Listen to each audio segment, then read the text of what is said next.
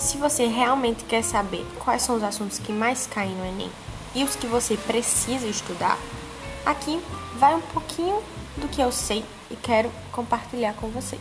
Segue aí os episódios, escuta e aprende.